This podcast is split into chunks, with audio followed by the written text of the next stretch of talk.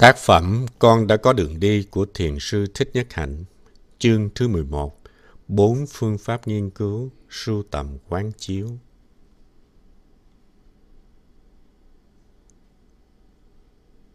Bụt và chúng sinh không phải là hai. Chúng ta đã từng nói tới cái gọi là Phật sinh bất nhị, tức là Bụt và chúng sinh không phải là hai thực thể riêng biệt. Cái này có dính líu tới ngữ nghĩa học. Khi nói tới Bụt thì chúng ta hình dung Bụt như một thực tại đối lập với chúng sinh. Vì chúng sinh là mê mờ, là trầm luân, là khổ đau, còn Bụt là sáng suốt, là trí tuệ, là từ bi. Hai cái đó trái ngược nhau, giống như tay trái với tay phải. Do đó khi nói Phật sinh bất nhị là chúng ta bắt đầu đặt vấn đề Bụt là cái gì, chúng sinh là cái gì. Hai cái đó là hai cái như thế nào mà mình gọi chúng không phải là hai. Ta phải có một cái thấy rõ ràng về Bụt và chúng sinh. Và trong khi quán chiếu thì ta thấy rằng giữa Bụt và chúng sinh có một liên hệ mật thiết. Tức là ngoài chúng sinh không thể nào có Bụt được. Và hễ là chúng sinh thì có giác tánh ở trong. Chỉ khi nào hiểu được điều đó thì mới hiểu Bụt là cái gì, chúng sinh là cái gì. Hễ là Bụt, tức là từ chúng sinh mà ra. Hãy là chúng sinh thì thế nào cũng thành Bụt. Đó gọi là Phật sinh bất nhị. Đứng về phương diện Thượng Đế cũng phải như vậy. Thượng Đế thường được gọi là tạo hóa, the creator. Và con người cũng như thế giới được gọi là tạo vật. Tạo vật tức là cái được tạo ra. Có sự liên hệ gì giữa tạo hóa và tạo vật? Nếu không có gì liên hệ thì làm sao tạo hóa có thể tạo ra được tạo vật? Phải có một liên hệ nào đó chứ. Ví dụ người thợ mộc là tạo hóa, còn chiếc bàn là tạo vật, thì người thợ mộc và chiếc bàn đương nhiên là có mối liên hệ với nhau. Như vậy, nếu nói Thượng Đế là một thực tại hoàn toàn tách biệt khỏi thế giới do chính Thượng Đế tạo ra, tức là mình không thấy được vấn đề. Cho nên cái ý niệm của ta về Thượng Đế, tạo hóa bị sai lạc, mà cái ý niệm của ta về tạo vật cũng sai lạc, vì ta tưởng tạo hóa và tạo vật – Thượng Đế và thế giới là hai thực thể nằm ngoài nhau. Đạo Bụt rất cẩn trọng. Ở trong truyền thống duy biểu học có phép quán gọi là tứ tầm tư. Tứ tầm tư tức là bốn phương pháp nghiên cứu, sưu tầm, quán chiếu. Thứ nhất là danh tầm tư. Danh là tên gọi, một cái tên dùng để chỉ một vật gọi là năng thuyên. Bụt là một tên gọi, chúng sinh là một tên gọi, niết bàn là một tên gọi, thiện là một tên gọi, ác là một tên gọi. Trước hết mình phải nghiên cứu về danh từ đó, nó thuộc về phạm vi ngữ nghĩa. Để thấy rằng nhiều khi đó chỉ là một cái giả danh thôi, mà không phải là sự thật. Muốn đi sâu vào nền đạo đức học Phật giáo thì phải có nhiều công phu dù cho nghiên cứu về năm giới cũng vậy.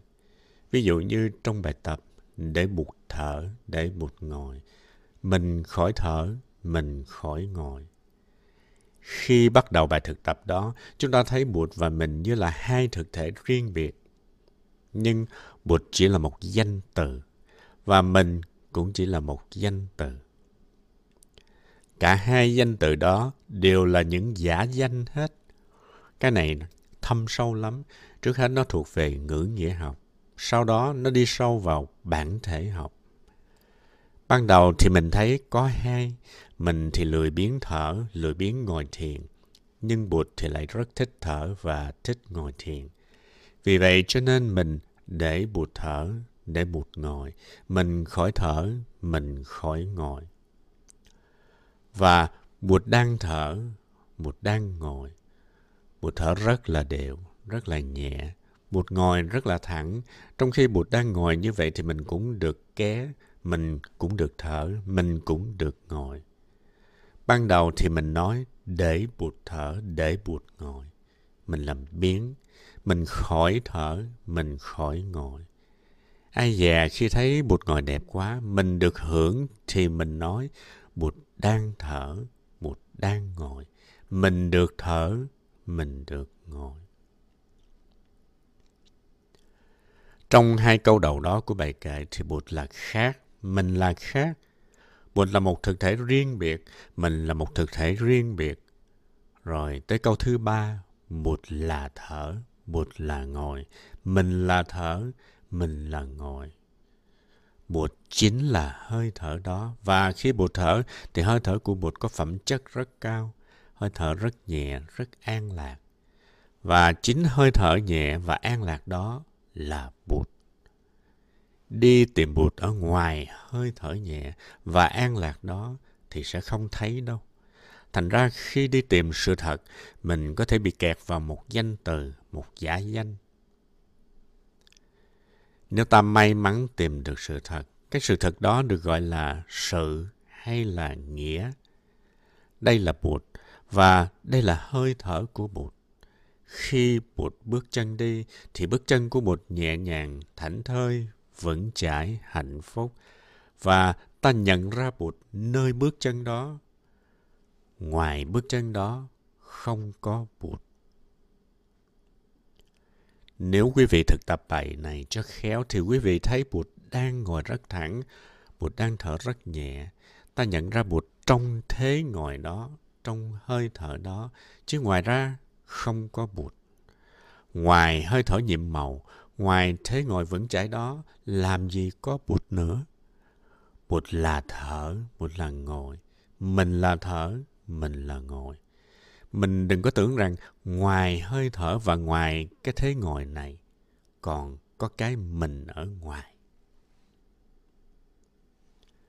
Danh tầm tư mà đi tới sự thật. Tại sao ta nhận ra được Bụt? Ta nhận ra được Bụt là tại hơi thở của Ngài, cái dáng đi của Ngài, cái thế ngồi và lòng từ bi của Ngài. Ngoài những cái đó, làm gì có Bụt nữa? Mà sự thật là như vậy, làm gì có Bụt ngoài những cái đó? Bụt chỉ là những cái đó thôi. Cũng như đam mây làm gì có ở ngoài những giọt nước nhỏ li ti. Lấy đi tất cả những giọt nước, giọt nước nhỏ li ti đấy, thì làm gì còn có đám mây nữa? Bụt cũng vậy. Bụt chỉ là một giả danh. Nhìn kỹ vào chiếc áo ta thấy có mảnh vải, sợi chỉ, cái khuy, người thợ dệt, người thợ may, vân vân. Ngoài những cái ấy ra thì không có chiếc áo. Chiếc áo là một giả danh. Ta đi tìm một chiếc áo ngoài những đường kim mũi chỉ, ngoài vải, ngoài người may áo thì không tài nào tìm được. Vì vậy cái áo là một giả danh. Nếu buông bỏ được danh từ, ta sẽ tìm được sự thật. Ta đi tìm chính mình cũng vậy. Ta là Hương, là Tuấn. Hương hay Tuấn là ai? Ta phải bỏ cái giả danh đó đi để đi tìm sự thật của Tuấn, của Hương. Những cái sắc, cái thọ, cái tưởng đó làm nên cái người gọi là Tuấn, là Hương. Bụt cũng vậy. Bụt từ những yếu tố không phải Bụt mà ra. Bụt từ những chúng sinh mà ra. Ta phải khéo léo để nhận ra Bụt trong hơi thở, trong thế ngồi, trong cách tiếp xử. Chứ đừng có tìm Bụt ở ngoài những cái đó. Cách Ngài thở, cách Ngài ngồi, cách Ngài đi, cách Ngài mỉm cười, cách Ngài xử sự. Đó chính là Bụt. Đừng có đi tìm Bụt ngoài những cái ấy.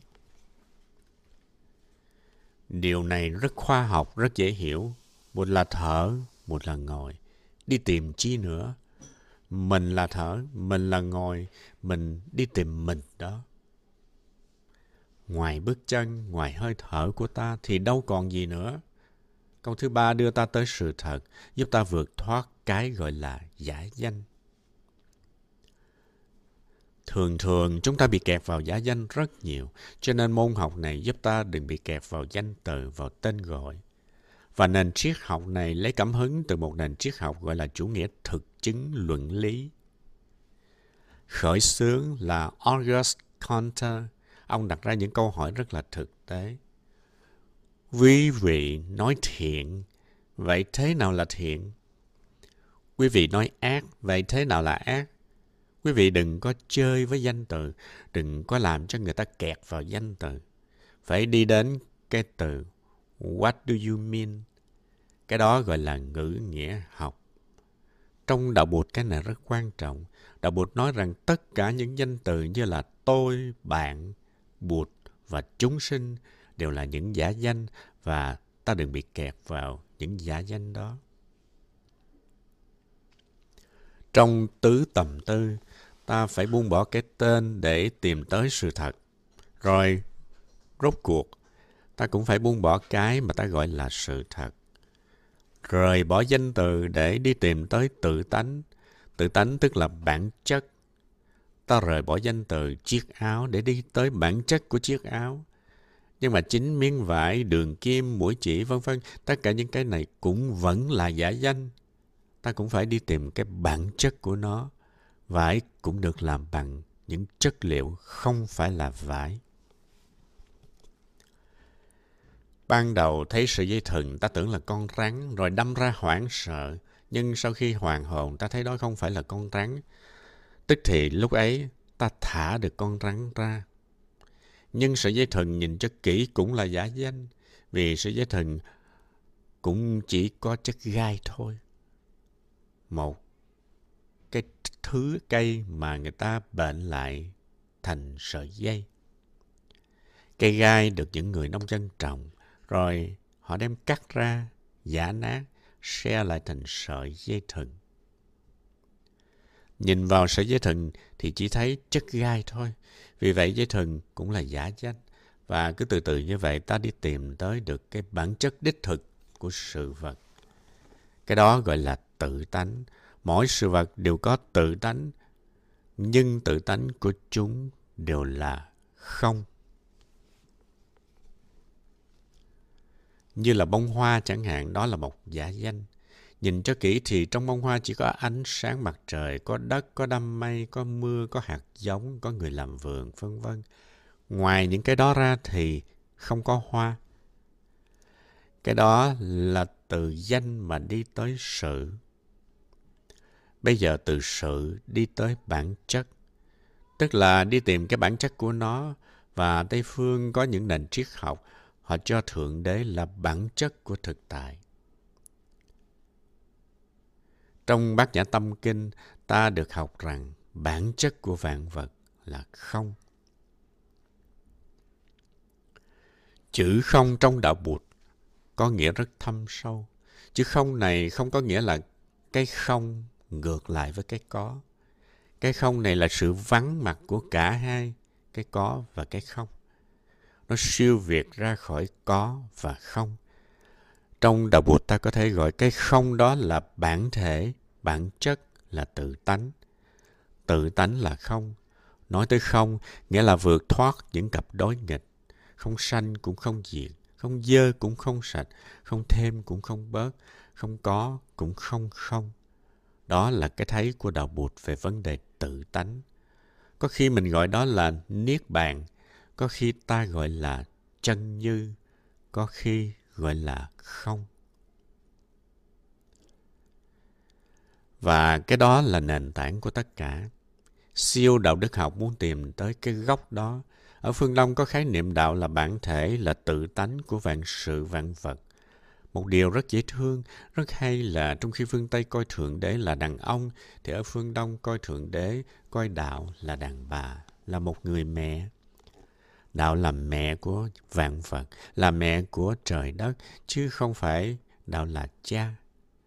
Hai văn hóa có tư duy khác nhau. Ở trong văn hóa cơ đốc giáo, mình thấy God thượng đế như là tự tánh của vạn hữu. Và nếu đã là tự tánh, thì giữa tạo hóa và tạo vật phải có liên hệ. Nếu tìm ra được tạo vật, sẽ thấy tạo hóa ngay trong tạo vật. Còn nếu mang cái nhìn nhị nguyên mà nói tạo hóa khác tạo vật thì người ta không thể nào hiểu được. Lão Tử là một người sinh ra vào khoảng thời gian đồng thời với Đức Thích Ca. Ở trong Đạo Đức Kinh của Lão Tử có một câu như thế này. Có một cái vật nó do sự trộn lẫn với nhau mà thành. Nó sinh ra trước khi có trời và đất. Nó rất là yên tĩnh, vắng lặng. Nó đi khắp nơi mà không mỏi. Tôi không biết tên của nó, tôi tạm gọi nó là đạo.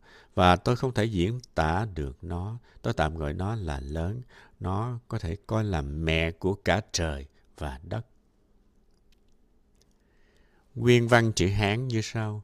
Hữu vật hỗn thành, tiên thiên địa sinh, tịch hề liêu hệ, độc lập nhi bất cải, chu hằng nhi bất đãi, ngô bất trị kỳ danh, tự chi viết đạo, tự chi viết đại, khả dĩ vi thiên địa mẫu.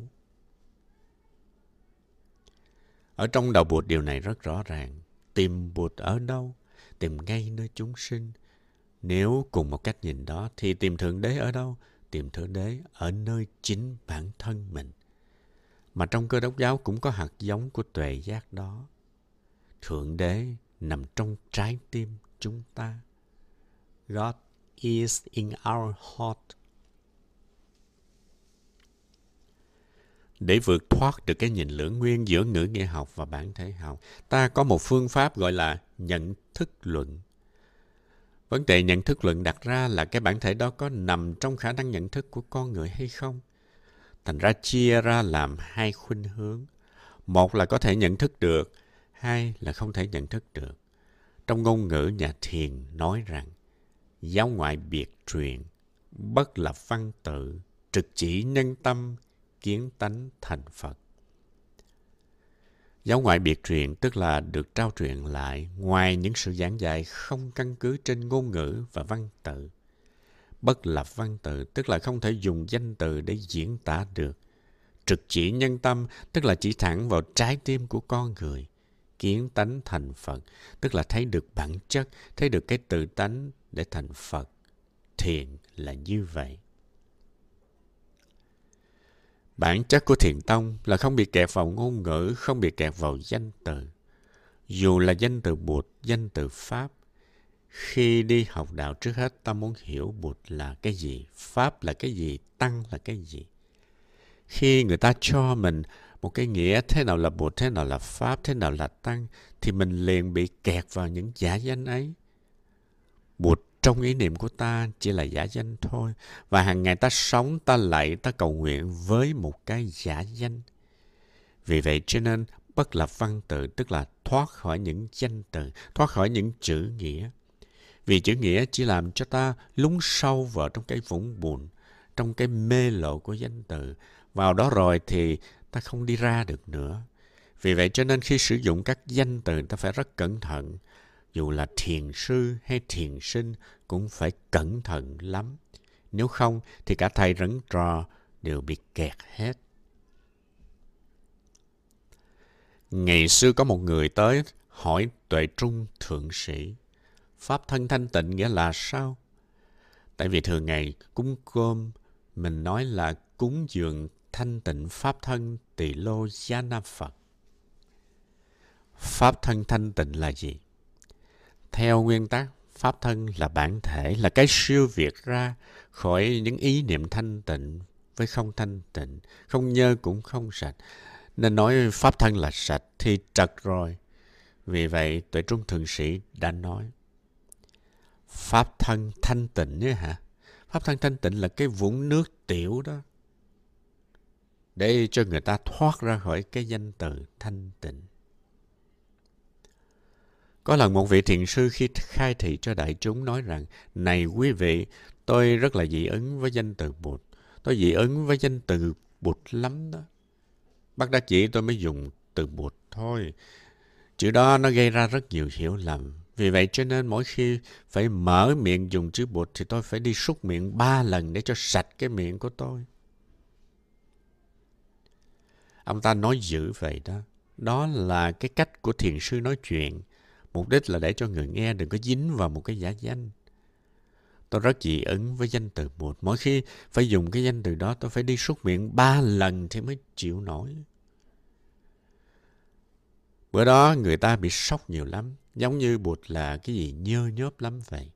Khi ấy có một đệ tử đưa tay lên nói, con cũng vậy. Mỗi khi con nghe thầy nói chữ bụt, con phải ra bờ sông, con rửa cái lỗ tai ba lần thì con mới chịu nổi. Chuyện này cho ta thấy rằng thầy đó, đệ tử đó thoát ra được khỏi danh từ, không bị kẹt vào danh từ nữa. Còn kẹt vào danh từ là còn khổ. Thiền là một truyền thống. Trong đó ta muốn tiếp cận sự thật mà không bị kẹt vào danh từ nhiều. Vì vậy cho nên vấn đề đặt ra là đừng để bị kẹt vào những chữ nghĩa mà mình dùng. Và vấn đề cũng đặt ra là những cái đó ta có thể dùng trí năng mà đạt tới được hay không? Hay là phải dùng tới một cái trực giác nào đó, một trí tuệ nào đó thì mới chạm tới được. Cái đó thuộc phạm vi của nhận thức luận.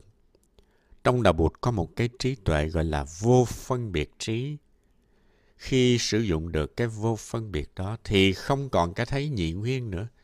Ví dụ như chủ thể và đối tượng hai cái không phải là hai thực tại nằm ngoài nhau nữa, mà chủ thể và đối tượng nương nhau mà có, mà biểu hiện.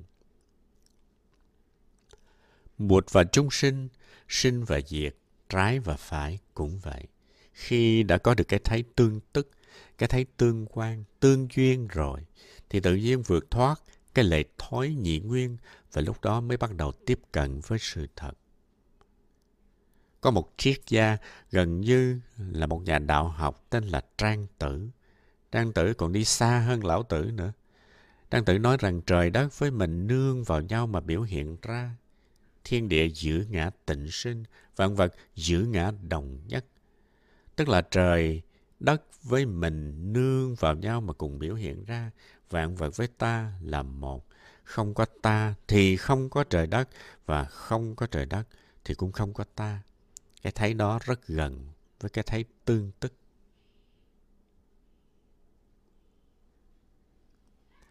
Cái ngã ở đây có thể gọi là chủ thể, mà thiên địa có thể gọi là đối tượng. Chủ thể và đối tượng cùng phát hiện một lần tịnh sinh. Vạn vật, tức là tất cả các hiện tượng như núi sông, cây cỏ, trăng sao, với ta là đồng nhất. Ta đồng nhất với vạn vật, chứ ta với vạn vật không phải là hai cái thực tại riêng biệt.